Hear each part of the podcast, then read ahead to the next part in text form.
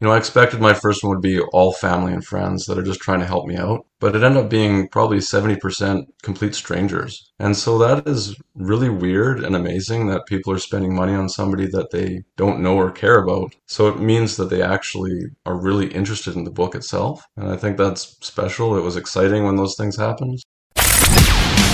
Welcome to the Under the Mask podcast, where we discuss the super process behind superheroes.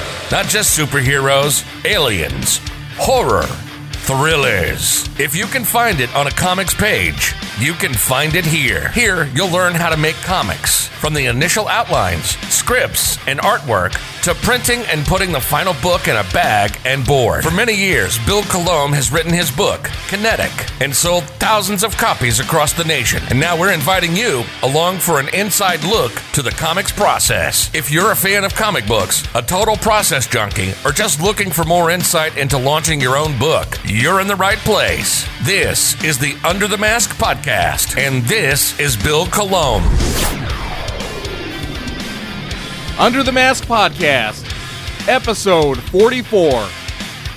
Today, we're taking a trip back to a time where comic titles were sprinkled liberally with adjectives like fantastic, uncanny, and sensational.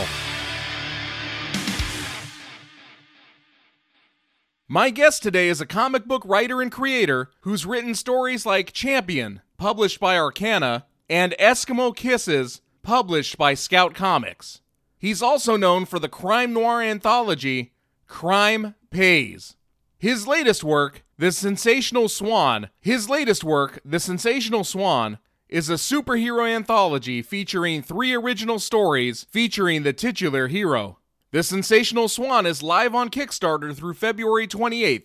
You can support it by visiting www.altruistcomics.com slash swan. I'd like to introduce Randy Stone. Randy, thanks for coming on and talking with me today. Thanks for having me, Bill. So, the first thing I'm going to do, like I ask all my guests, I want you to tell us a little bit about yourself. Who are you, and how did you get to be with us here today? Uh, so, my secret origin of comics. Um, 30 years ago, I discovered the Marvel Universe trading cards, and that was my entry into superhero comics. Uh, from there, I was a big Jim Lee X Men fan. Uh, growing up, got into more Vertigo type stuff, and when I went to university, I studied fine arts with the hope that I would uh, be drawing comics for a living. That didn't pan out totally. Um, I tried breaking in as an inker actually for a while and getting pretty close. I wrote my first book as a means to ink something basically, and that was Champion that came out through Arcana. Um, didn't do that great, and I guess uh, we were looking to start a family, so took some time off from making comics, but slowly got pulled back in. Started writing some short stories for myself, hired creative teams to draw them and color them and letter them. And that eventually became a collection of short stories called Death in Comics, which is out there, self published um, through Altruist Comics, my brand. Few other projects came along the way, uh, including Eskimo Kisses. I'm leaning more towards uh, producing as a publisher, hoping to give that kind of opportunity to other people. Uh, that includes that anthology. And right up till now, I've got Bullet that just wrapped up on Webtoons and Tapas, and a Kickstarter for the Sensational Swan. So that's kind of the, the roundabout path I took to get to making comics. So you started out as an inker and then kind of moved over to writing. And your That's first work was Champion Comics, which was through Arcana. Uh, what time period was this? Yeah. Uh, a solid 11 years ago. So it took a while. I took a break for probably eight or nine years before I started writing again. And really, it was just those ideas that had been floating around over that period. And finally, I just had enough. I, I got to get them out there and produce them. And they just kept coming. And when did you feel that you made the leap from amateur to professional? Uh, am I there yet? I don't know.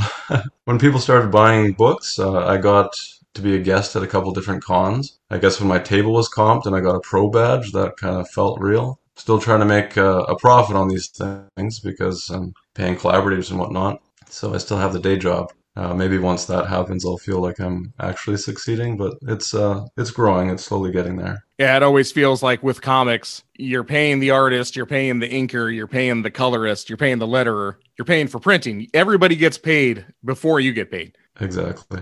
It's a long-term goal, though. I mean, I I don't think there's anybody who can just have that overnight success. So we're building every year, right? Um, and your latest work, The Sensational Swan, you're releasing that through your own label, Altruist Comics. Uh, what made you set up Altruist Comics? It was a little bit choppy there. Yes, it's through Altruist Comics. Um, I kind of wanted to just do it myself. I've dealt with a couple publishers, which are decent experiences. I've found that the marketing and stuff is not enough to justify losing half of any profit that's there. So I figured if I'm going to do it all myself, I might as well just do it all myself and give that a try. Your latest work, a superhero story called The Sensational Swan. It's live on Kickstarter now through February 28th. You can support it by visiting www.altruistcomics.com slash swan. Randy, give us the quick pitch for The Sensational Swan, and let's talk about it. So basically, the idea is this hero, an established universe of stories that didn't really exist. So I wanted to have these various short stories touching on different time periods throughout this fictionalized history of the book. Um, so you'll see that different art styles and different approaches to the, the character. Um, this collection has three brand new stories. I had published one short in the previously mentioned Death in Comics, and that was kind of a, a Frank Miller 80s ish approach to superheroes. And uh, then we've got three other ones here. So, really, just touching on this idea of the Swan character uh, as if it was a Marvel or DC property that had existed for decades, but really it's just these few short stories. What was the initial inspiration behind The Sensational Swan? So, to be totally honest, it was a throwaway character that was an excuse to use this uh, mask design that I had come up with. So, it was uh, initially like a super, or sorry, uh, it was initially like a Batman esque character and a sidekick,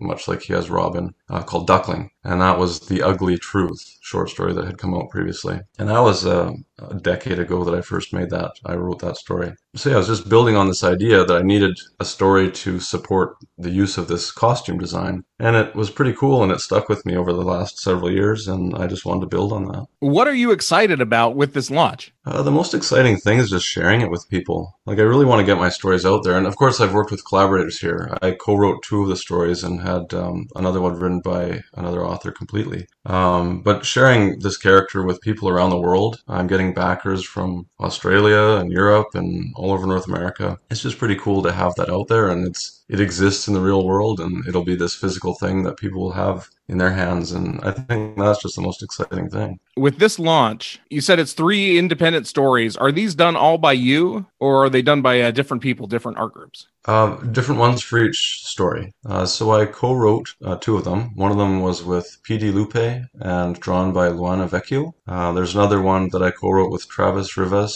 and drawn by robin richardson colored by Gab Contreras and lettered by Greg Dung. And the third one is written by John Ward, uh, drawn by Marco Perugini, and lettered by Ariana Mayer. There's also a couple um, pinups that appear in the book as well. Uh, so there's a few there that hopefully I can build on that actually as we go, and that might be a few uh, stretch goals if I can add a few more pinups to that as well. Well, I hope people are willing to give it a try. Um, tell your friends. I, I, want this to be huge, and it's not a financial thing because, uh, as you probably know, a lot of the the money that comes in goes towards printing and shipping and everything else. So it's not really about making money. I really want a ton of people just to experience the character and the stories and get that out to everybody. So yeah, spread the word. How did you get the art team or I should say, how did you get the art teams together? So a lot of that was just Twitter, people I followed or wanted to uh, work with at some point. Um, yeah, I mean, there's so many portfolios online that I viewed, hundreds, I'm sure. I did a call out for one of them, and the person who replied, they actually there was somebody I was following anyways, and that was quite exciting that they were interested. Um, so yeah, just a little bit scouring the internet, uh, a lot of Twitter, and being that it's uh, three different groups that were working on this, three different teams, how did you set up with these art teams and delegate to them and explain the rules of the universe? You know, hey, you can do this, you can't do this. Uh, basically, there weren't a lot of rules established with this character. I had an alter ego who was a psychiatrist, and that was pretty much the only thing established besides the fact he fights crime in a swan outfit, and he had a Duckling sidekick. So um, obviously, I had input in the two stories that I co-wrote. The third one by John Ward, uh, he just played off of that psychology stuff, and uh, it worked. Uh, I'm completely happy with it. I kind of gave uh, open concept to them, um, and they could do whatever they want. The other one that Travis wrote was more uh, to do with a duckling sidekick, not the one that appeared in the initial story, but he just built on that mythology a little bit. Uh, I threw characters at him, and we brainstormed a little bit. Uh, the one from Petey, we uh, we hashed out a story together about again his psychiatry. One of his patients is actually the alter ego of one of his villains. Uh, so yeah, it just it all came together naturally. I wasn't uh, too keen on any specific uh, guidelines. It just a good story is a good story, and it features a swan. That's perfect. Uh, right now, you're pretty close to funded. Bringing up the Kickstarter page. Uh, of course, you're you're based out of Canada, uh, so Yeah. it's it's showing it in American dollars for me. But right now, it's showing you're uh, about twelve hundred dollars out of just fifteen. 1564 goal. So uh, you're Yeah. very close to being funded. You got plenty of time left on the clock. What does the future hold for Randy Stone and the Sensational Swan? It's something I'd love to do more stories for. I don't know if it would ever be an ongoing, but I kind of like the idea of this anthology style collection of various periods. Uh, get to work with a bunch of different creators and let them loose on the character. So I definitely come back to it if possible. And we seem to be going in a good direction with the funding, 80% uh, a weekend. So that's promising. Uh, I've got another Kickstarter that I would like to do for another superhero character, the Bullet. Uh, that he's uh, a character that's been serialized online. Um, so I'll be collecting that at some point and hopefully do more with that. In your creative career, what have been the biggest obstacles or challenges that you faced, and how did you overcome them? Well, I'd say probably the biggest obstacle is time. Uh, I've got a day job, I've got two young kids, and so there's not much left to make comics. You know, I'm down in my office at midnight, you know, trying to get a few things done. Um, so that's obviously the biggest challenge I'm dealing with. And have I overcome it? I mean, I'm slowly getting there. So, I mean, I guess I, I'm partly overcoming it, but yeah, that, that is the obstacle. What do you feel has been your biggest mistake? Uh, something kind of interesting. Like, I wish that I had pushed a little bit harder to establish myself 10 years ago. Um, I know I set it aside very much intentionally, but I wish that I had really given it a better chance. I say that knowing that had I not had 10 more years of life experience, I may not be able to come up with the same stories or business practices that I'm getting into right now. So it feels like a mistake, but maybe it was all for the best. I'm not sure. And on the flip side of that coin, what's been your best moment? You know, several little ones. I mean, I can't think of one particular, but just at conventions when people are actually interested in buying the book or that they're backing this Kickstarter or my previous ones, you know, I expected my first one would be all family and friends that are just trying to help me out, but it ended up being probably 70% complete strangers. And so that is really weird and amazing that people are spending money on somebody that they don't know or care about. So it means that they actually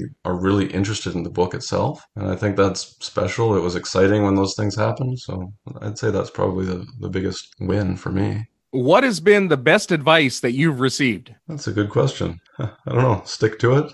Well, I mean, just don't give up on your goals. Uh, this is something I've wanted to do since I was nine, right? It is a lifelong dream, and to actually have my books out there in the real world, uh, people are reading it, people are enjoying it. That wouldn't have happened had I just given up at some point. So yeah, just uh, stick to those those goals and your dreams. It's corny, I guess. Uh, just because it's corny doesn't mean it's not good advice. Exactly. Well, everyone listening, The Sensational Swan is live on Kickstarter now through February 28th. You can support Randy and The Sensational Swan by visiting www.altruistcomics.com slash swan. Randy, where else can we find you online? Uh, so I've got a Facebook group for Altruist Comics. It's facebook.com slash Altruist Comics. Uh, there's also a Twitter handle at Altruist Comics and my own personal Twitter at Randy Stone, C-O-T-W. Well, Randy, thank you so much for coming out and joining me today. Yeah, I appreciate your time, Bill. If you know a creator that makes comic books or any other media and think they'd be a good fit for the show,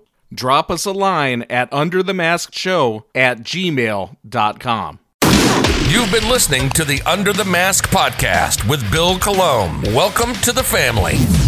If you're a fan of comic books, a total process junkie, or just looking for more insight into launching your own book, you've found the right podcast for you. Thanks for listening, and make sure to like or leave a review. And we'd appreciate it if you'd tell a friend or two. To reach out, visit us at underthemaskpodcast.com. This has been a presentation of Why Comics. Till next time, this is the Under the Mask podcast, signing off.